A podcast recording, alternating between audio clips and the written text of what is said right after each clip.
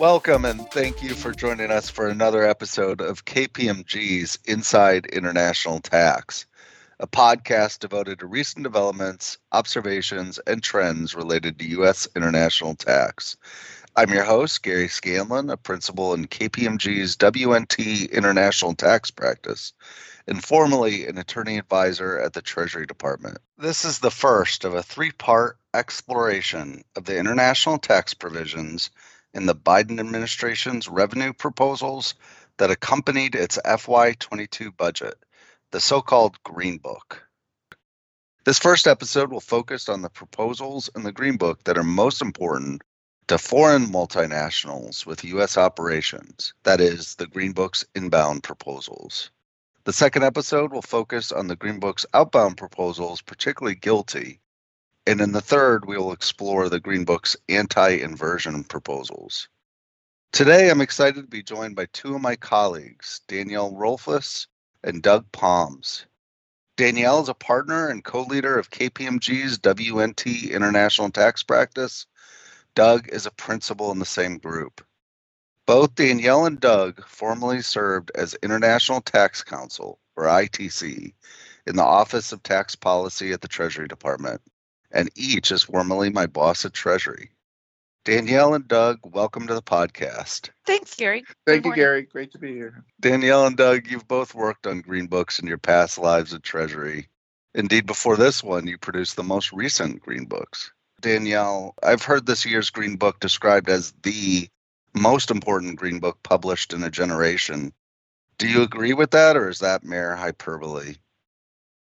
Well, maybe. Um, I think the general belief is that Democrats are very likely to pass a major tax bill this year. That would be in accord with most presidents' first year in office when the same party controls both houses of Congress. The Green Book, of course, is the Biden administration's opportunity to frame what it thinks that legislation should look like. But as I think we've all observed, we don't have a parliamentarian system. So it really is Congress that will ultimately need to figure out what it can pass. And in particular, how to get that 51st vote in our closely divided Senate, not to mention the margins aren't high in the House either. Now, that said, I think there is another point that's unique about this Green Book, which is that all the interactions and inspiration that the Green Book draws from the OECD's work and here it is the administration, not Congress, that's leading those discussions at the OECD. So perhaps those interactions give the administration's perspectives additional weight this year. So clearly, the Green Book does not exist in a vacuum. You mentioned the OECD work, the so-called BEPS 2.0. Indeed, a bit of a bit over a week ago, there was an important development related to this work the countries of the G7 agreed to a minimum tax rate of at least 15%. We've talked about BEPS 2.0 and its proposed two pillar solution in a previous episode of the podcast. Specifically, Pillar 1 would reallocate certain residual profits of very large and profitable multinationals to market jurisdictions, while Pillar 2 would create a global minimum tax rate and mechanisms to top up taxes paid in low tax jurisdictions. These mechanisms include the so called Income Inclusion Rule, or IIR, which is similar to our GILTI, and the Undertaxed Payments Rule, or UTPR, which backstops the IIR. The UTPR has sometimes been compared to our BEAT, but as will become more clear throughout this episode, the similarity is very superficial. In any case, the Green Book proposes to replace the BEAT with the SHIELD. Danielle, where does the SHIELD fit in with the work at the OECD?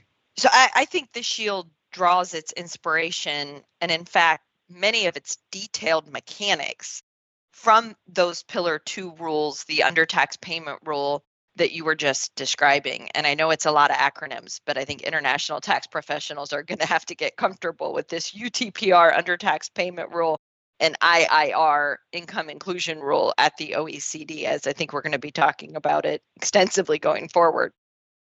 When we read the thumbnail description of SHIELD, going back to when we just had the Made in America tax plan, the narrative from the Biden administration of a few weeks ago, I think when many of us read that description of SHIELD, we didn't realize how similar SHIELD was to the OECD's under tax payment rule.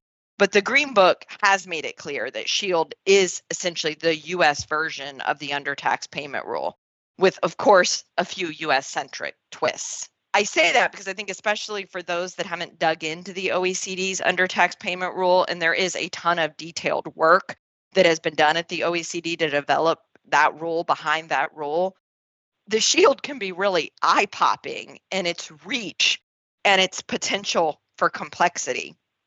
It's kind of hard to understand Shield's ambitions if a tax proposal can have ambitions without understanding that the groundwork, the foundation for that has been laid in the OECD's work on the undertaxed payment rule. Another interaction with the OECD work is that SHIELD has the stated intent of incentivizing other countries to reach consensus on a global minimum tax at the OECD, the IIR or the income inclusion rule. The idea is that if a company is headquartered in a jurisdiction that applies a strong IIR on all its income earned outside the parent jurisdiction, then it shield wouldn't apply to payments to CFCs of that company. Shield and the undertax payment rule are also, in a sense, anti inversion rules. That countries participating at the OECD recognize that even if there's great success and there's widespread adoption of IIRs by most headquarters jurisdictions, a risk would remain that a multinational enterprise could escape Pillar 2 by inverting to an accommodating jurisdiction that doesn't apply an IIR essentially it just takes one. Recognizing this risk, the OECD developed the undertax payment rule as a necessary backstop mechanism to the IIR. Accordingly, the design of the UTPR at the OECD is for source jurisdictions to collect the same amount of top up tax from a multinational enterprise that would have been collected if an IIR had in fact been imposed on all its foreign income by the by the home country of its parent company. So in that sense the UTPR really is designed as a backstop to the income inclusion rule and the notion at the OECD at least is that essentially the same amount of tax would get collected under this alternative mechanism. Shield deviates somewhat from this design perhaps to be a bit more punishing of companies that are headquartered in countries without an IIR. I think Shield is maybe more intent on this goal of incentivizing the adoption of income inclusion rules so that companies will go begging their home country jurisdiction, please adopt an IIR because Shield is, is so complex and punitive. I mean, I think the undertax payment rule is also by definition more complex, and companies would, if they have the choice between a comprehensive application of an undertax payment rule by all the source jurisdictions in which they operate versus an income inclusion rule, the idea is that companies and countries should all prefer the income inclusion rule approach. I think there are some situations though where Shield doesn't would actually collect more tax, more than the US's share of that top up tax. And in that sense, it's prompted some to call Shield a little bit more of a sword than a shield as part of this express design to incent countries to adopt income inclusion rules. So it sounds like SHIELD would bring the US largely in line with the OECD's work on the UTPR, but not totally but it is just an administration proposal.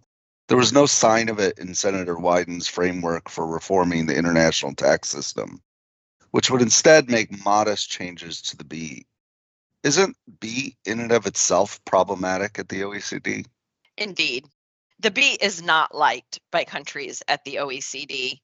First, leaving aside the work on Pillar 2, BEAT arguably violates the anti discrimination clause of our treaties which prohibits denying deductions solely on account of the foreign status of a recipient. That hasn't gone unnoticed by our treaty partners who have called that out, including in a letter uh, shortly after the BEAT entered the stage. Along those same lines, if we now focus on the discussions at the Pillar 2, BEAT is arguably inconsistent with the Pillar 2 arrangement, which is that high taxed income should not be subject to an undertax payment rule. But importantly, that income that is subject to an income inclusion rule should not be subject to an undertax payment rule. That is, you know, as I've noted, the undertax payment rule is intended to operate as a secondary rule. Countries have agreed that it should only apply as a last resort when low taxed income is not subject to an income inclusion rule. BEAT, of course, denies deductions regardless of the tax treatment of the recipient. And so it's perceived by some countries as a unilateral measure. You know, and, and one definition they're using of a unilateral measure is essentially outside the construct of our treaties, at least violating the spirit of the treaties.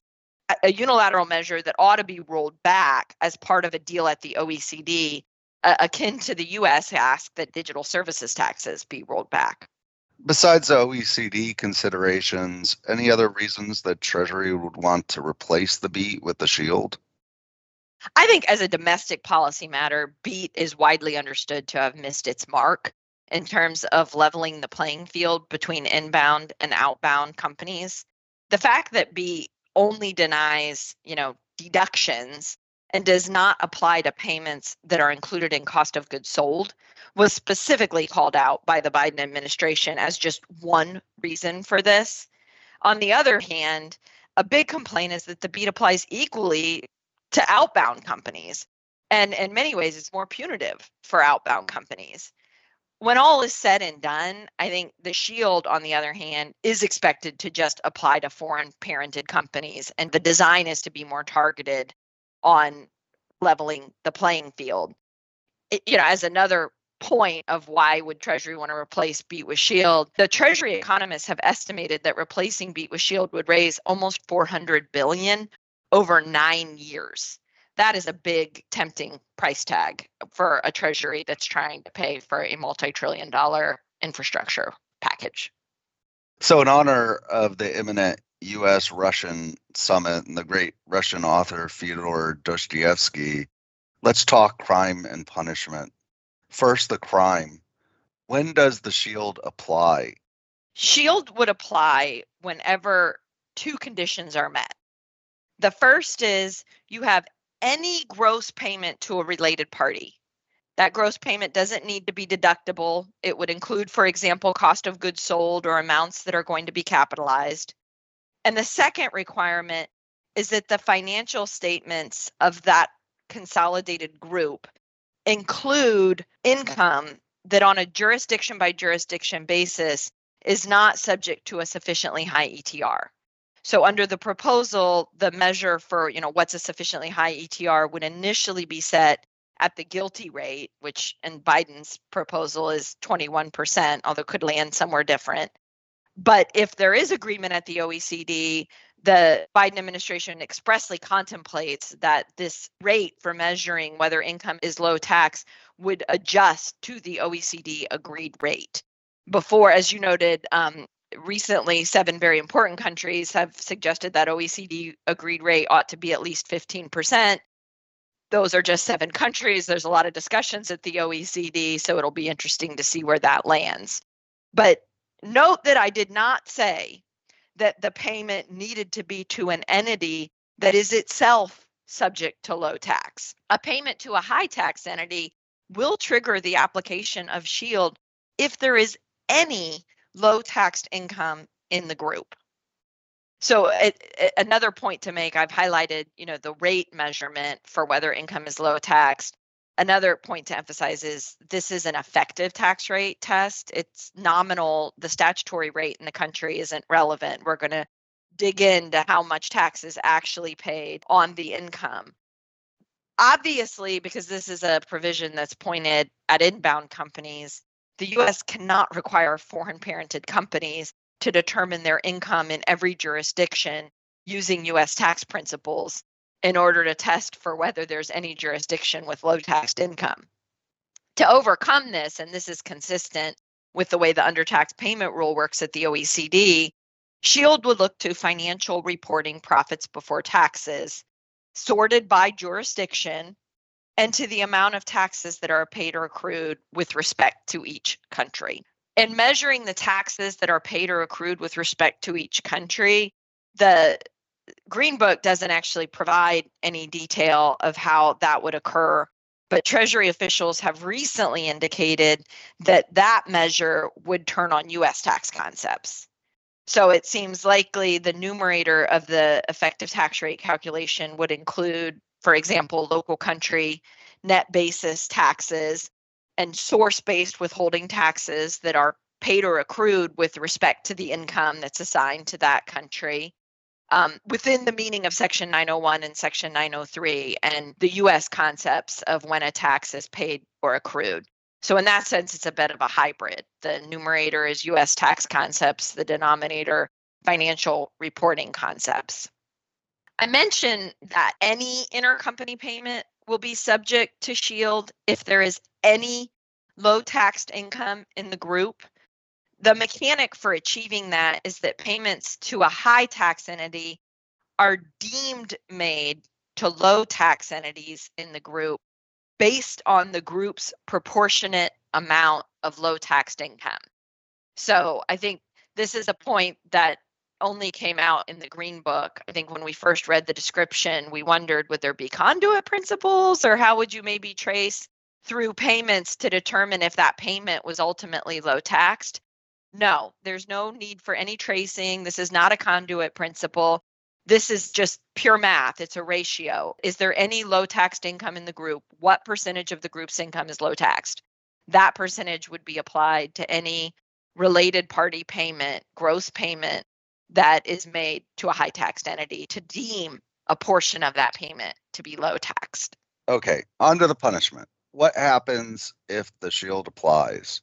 so first start with payments that are made to low taxed entities in the case of a payment that's made to an entity that is uh, uh, you know formed a resident in a jurisdiction that is low taxed the shield would disallow that deduction entirely that is different than the way the undertax payment rule works which we've mentioned undertax payment rule at the oecd is just trying to collect the amount of top up tax that otherwise would have been collected if an income inclusion rule applied.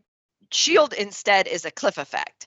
So if I make a payment to a low tax entity, I am going to deny the deduction for that payment. And it's going to be irrespective of whether maybe some foreign taxes were paid in the recipient jurisdiction. That doesn't matter. It's not a top up. I'm denying. And I'm not just denying up to the minimum rate. Remember, the US rate is going to be set at a rate that's higher than this shield cutoff rate. But if I make a payment to a low taxed entity, I'm going to lose the full value of that deduction, you know, at the full US statutory rate. So this is the sense that I emphasized at the top and said Shield has some aspects that are a little more punitive than the undertax payment rule. And this cliff effect I would point to as number one in that respect. Also, Shield does not disallow cost of goods sold or other capitalized amounts. Instead, it disallows other deductions an equal amount to make up for that. So you make a payment for a related party payment for COGS. I'm not going to deny your cost of goods sold, but I'm just going to go look for any other deduction in the group. It could be a deduction with respect to a payment to an unrelated person and just deny that deduction up to the amount of the non deductible payments that were actually made to a low taxed entity or that were deemed made to a low taxed entity by applying that ratio. Why doesn't the shield just disallow COGS? Evidently, there is a potential constitutional issue with denying COGS. I query, though, whether if it really is a constitutional issue, this kind of end run would actually work. So there is no COGS exception to the shield. Are there any exceptions? Should U.S. multinationals be concerned, for instance? Well, first, no specific exemptions are explicitly provided in the Green Book. BEAT had a number of exceptions. You'll recall the important exception for the services for payments that were eligible for the services cost method. it's highly unlikely that that kind of exception would be replicated here. A literal read of the shield suggests that it would even apply to payments between two domestic entities. Presumably, if they were part of the same consolidated group, the consolidated return rules might apply. But at least where they're not members of the same consolidated group, the shield literally would apply to payments between two domestic entities.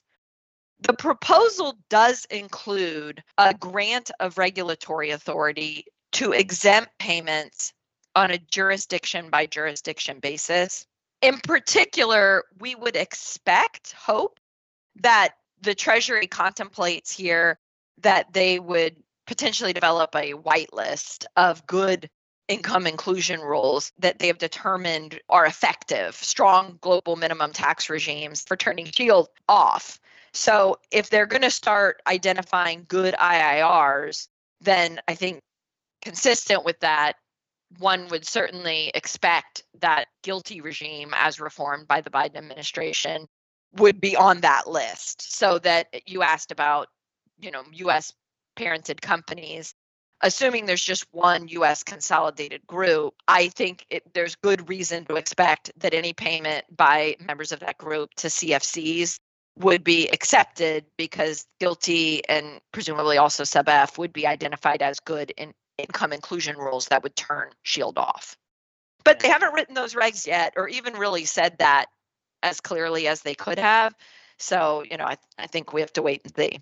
So, if broad consensus is reached on Pillar 2 and Treasury provides an exemption from the shield for payments to entities subject to a qualifying IIR wouldn't that pretty much resolve all our concerns? Wouldn't that be nice? I think the issue is you still have to consider payments to the ultimate parent. So, income inclusion rules, you know, like most CFC rules, you would expect would not apply to income that's either income of the parent or income of other affiliates of the parent that are resident in the same jurisdiction as the parent. So it seems without something else, even if every country has adopted a good IIR, we would still have to test payments to the jurisdiction of the parent. Now, at the OECD, there has been some discussion of the possibility of uh, even a whitelist of good parent jurisdictions.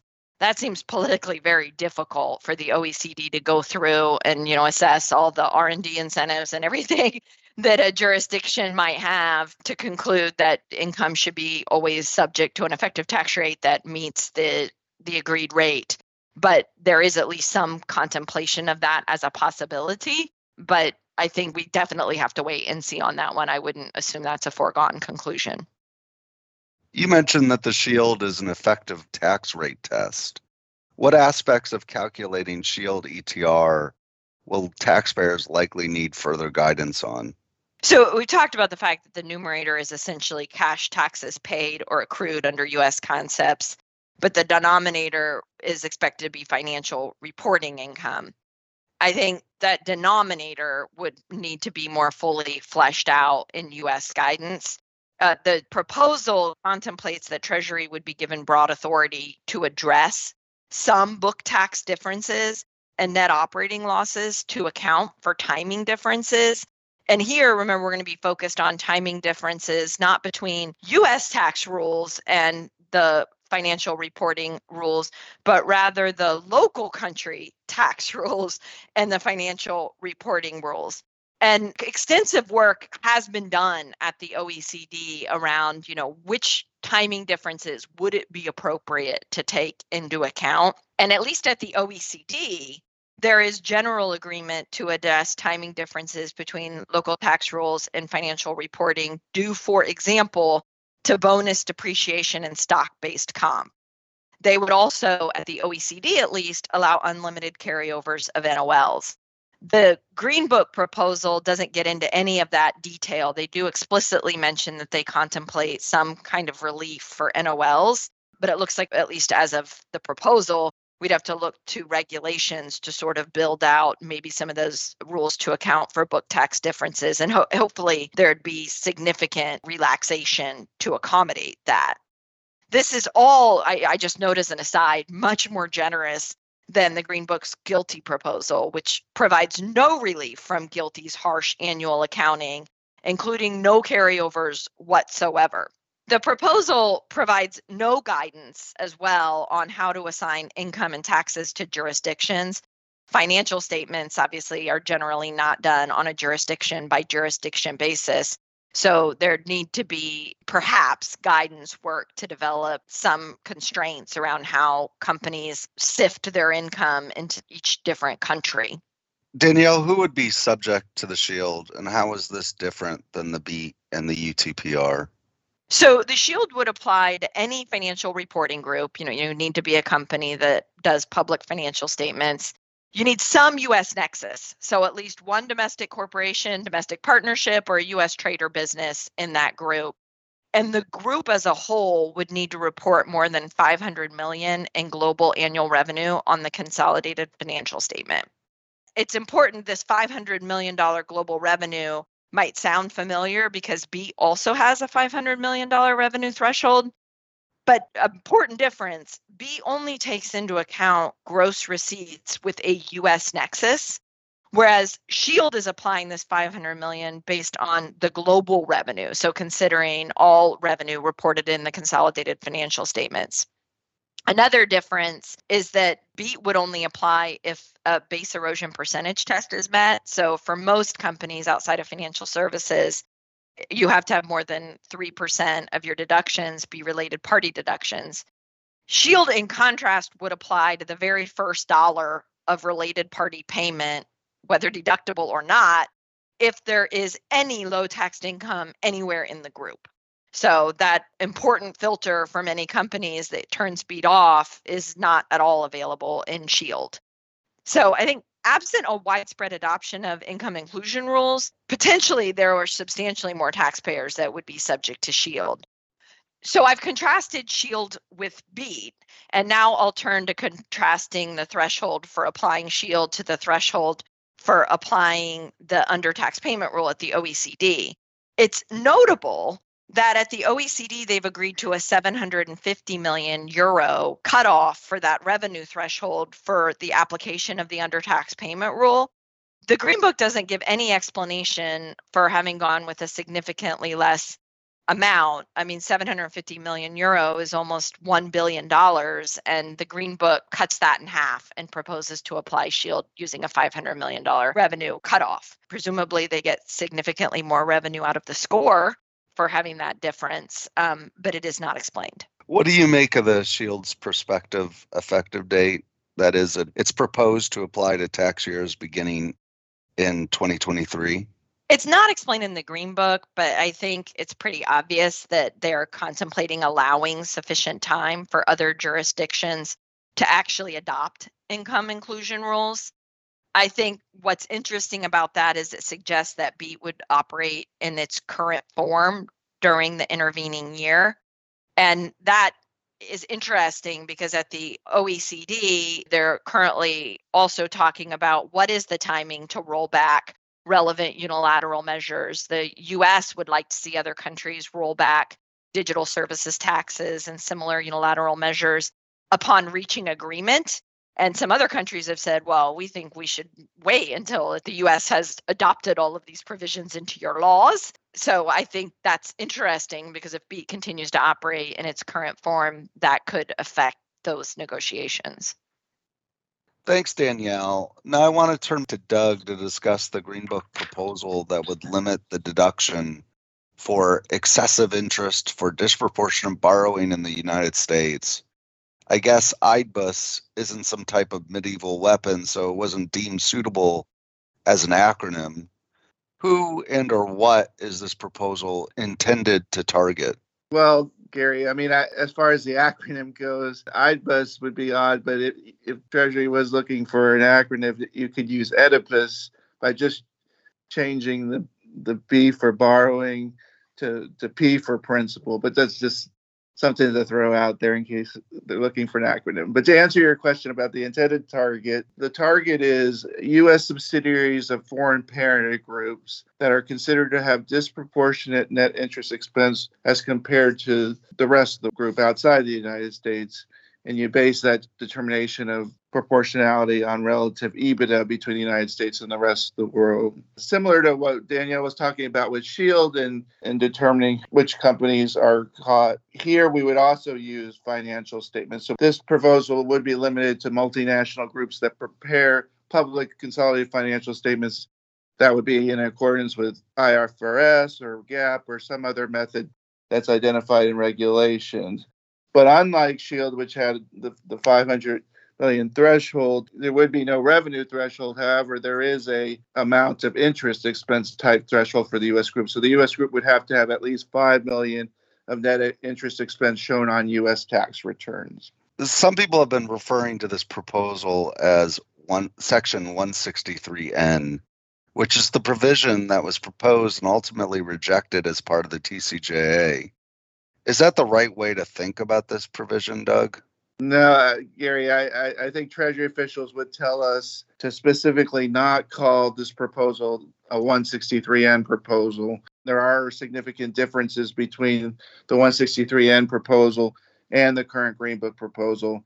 And the most notable difference is that, as I stated earlier, the Green Book proposal would only limit interest deductions of foreign parented groups. By contrast, the 163N proposal would apply to both U.S. parented multinational groups and foreign parented multinational groups. And there are other differences, like 163N would allow 110% of the calculated proportionate net interest expense, while the Green Book proposal is just 100%. There's no uplift of 10%. There's difference in the carryover rules and the thresholds that get you into the rule. Uh, the Green Book proposal is most similar to the prior Green Book proposals during the Obama era and less similar to the 163N in that sense. But it's interesting to note that in the last four administrations, going back to George W. Bush, there have been some form of this type of interest limitation proposal that looks to the amount of leverage in the United States versus the rest of the world. So you'd think that somehow this proposal is going to get enacted at some point if it keeps coming back, but we'll have to see. Well, due to the similarity between this proposal and the Obama era Green Book proposals, some of our colleagues have started calling the proposal 163 Obama. Whatever you call it, how is this limitation determined? This proposal is based on uh, starting with the financial reporting group's total interest expense. So, this is your interest expense as a group for financial reporting purposes and looking to what portion of that worldwide expense would be represented by the U.S. subgroup by looking at the apportioned amount of the U.S. subgroup's share of EBITDA. So you're starting with financial statement numbers, you're looking at the total interest expense, and you're saying, well, how much of that relates to the U.S. group? You're going to base that on the relative amount of EBITDA in the United States versus the global group once you figure out that amount, you compare it to the actual financial statement interest expense for the US subgroup. And if there's an excessive amount, then whatever that percentage of excessive amount is, you multiply that by the US subgroup's tax net interest expense and determine the amount disallowed. So you start with financial statements to determine excessiveness and you use that ratio or percentage to figure out how much of the US tax amount to disallow using a consistent fraction or, or percentage. Now, the Green Book proposal also has an alternative way to calculate the disallowed interest expense by applying a, a similar limitation to 163J, but but at 10% of adjusted taxable income instead of the 30% in, in 163J. So it just follows the 163J statute at a lower threshold. Now, the reason for providing for this alternative proposal is the recognition that some foreign parent taxpayers would want to undergo all these computations using financial statements and would not want to have to provide the supporting info for the, the more complicated proportional interest proposal. Doug, why is the limitation based on financial the financial reporting group's EBITDA as opposed to US taxable income or some other measure? And are there any issues with using EBITDA? First of all, why is EBITDA being used as the measure of proportionality? Well, that um, is consistent with the 2016 and 2017 Obama Green Books, and it also is an approach that was used at the OECD and BEPS Action 4. And using EBITDA was viewed as an effective way to target earnings stripping, which makes sense if the focus in the target is matching up your interest to your earnings. So uh, it makes sense to look at your portion amount of earnings in the United States. Now, why would you use financial statement numbers, proportionality, rather than US tax numbers? And that goes back again to something Danielle was talking about with Shield, because it, when you have a calculation involving you inbound companies, you can't ask them to compute their global EBITDA or whatever the uh, relative amount is based on U.S. tax concepts. That you you have to use something that all countries could agree to, which is audited financial statement numbers. Now, what are the concerns about using EBITDA as an approach? EBITDA can be quite volatile, and we've seen that especially in the past couple of years, first during the pandemic, and then now after coming out of the pandemic. There's a lot of volatility in earnings, which shows that it is a very unstable frame of reference for these calculations. So, query whether other measures to assess proportionality should be considered that are more stable and some of the prior proposals that we spoke about, like Bush proposal in 2004 and the Senate's version of 163N, look to uh, balance sheet type approaches. And even the US, in some of our interest allocation rules, like 882 5 for U.S. branches of foreign companies or 861 9, foreign tax credit limitation purposes, looks to assets as a way for the allocation of interest. And another thing to consider with EBITDA is it does not work well when some of the members of the group have losses. Would the proposal allow a carry forward for the amount of any excess limitation and or disallowed interest expense? Yes. So a favorable thing about the Green Book proposal it, it provides that disallowed interest expense can be carried forward indefinitely. It also expressly contemplates excess limitation carry forward but it's unclear what the duration of that carry forward would be for the excess limitation piece. It's interesting. The Green Book mentions that there would be excess limitation carry forward, but it, it says that would be discussed further below in the Green Book write up, but it actually never is addressed further below. So there was some kind of glitch there. How would this proposal interact with the limitation under Section 163J? Both this new Green Book proposal and 163J would apply concurrently, and taxpayers would have to take the more restrictive of the two provisions. So whatever uh, between 163J and the Green Book this allows the most interest would be the provision that would apply. That's consistent with most of the prior proposals. However, it's interesting to note that the OECD BEPS Action 4 recommendation would have encouraged countries to allow the greater of the two between a fixed ratio like 163J and a group ratio like the Green Book approach. So interesting to note. But the, but this propo- the Green Book proposal is the most restrictive of the two. Uh, as far as the coordination between the two, the Green Book would provide Treasury with regulatory authority to, to coordinate 163J with these this new proposal. And the last thing I'll note in there in, about 163J is that it's scheduled to change from an EBITDA approach, meaning earnings before interest, taxes, depreciation, and amortization, to just an EBIT approach. So no more add backs for depreciation and amortization starting next year, which is a significant change. Now, many have speculated that there will be some legislation that would defer that changeover, but we have yet to see that, and we'll just have to see if that happens. And what's interesting is that the fact of the switchover from EBITDA to EBIT was clearly on the minds of the Treasury when they scored this proposal because the score for such a major that proposal was a very low 18.6 billion over the 10-year window. And that's largely because the scoring had to assume that this new change for EBITDA to EBIT would occur next year which would make 163J much more potent and therefore this new proposal wouldn't have as much bite as a result. Do you think Treasury will withdraw the 385 regs if the Green Book's excessive interest proposal is enacted? Treasury officials have indicated both during the Obama administration when when the green books came out then with this type of proposal and during the Trump administration when 163N was on the table the Treasury officials observed then at least informally that if a proportionate leverage rule like the green book proposal was adopted that the 385 regs particularly dash 3 and dash 4 could be withdrawn because the new proposal would be addressing the same earnings stripping concerns.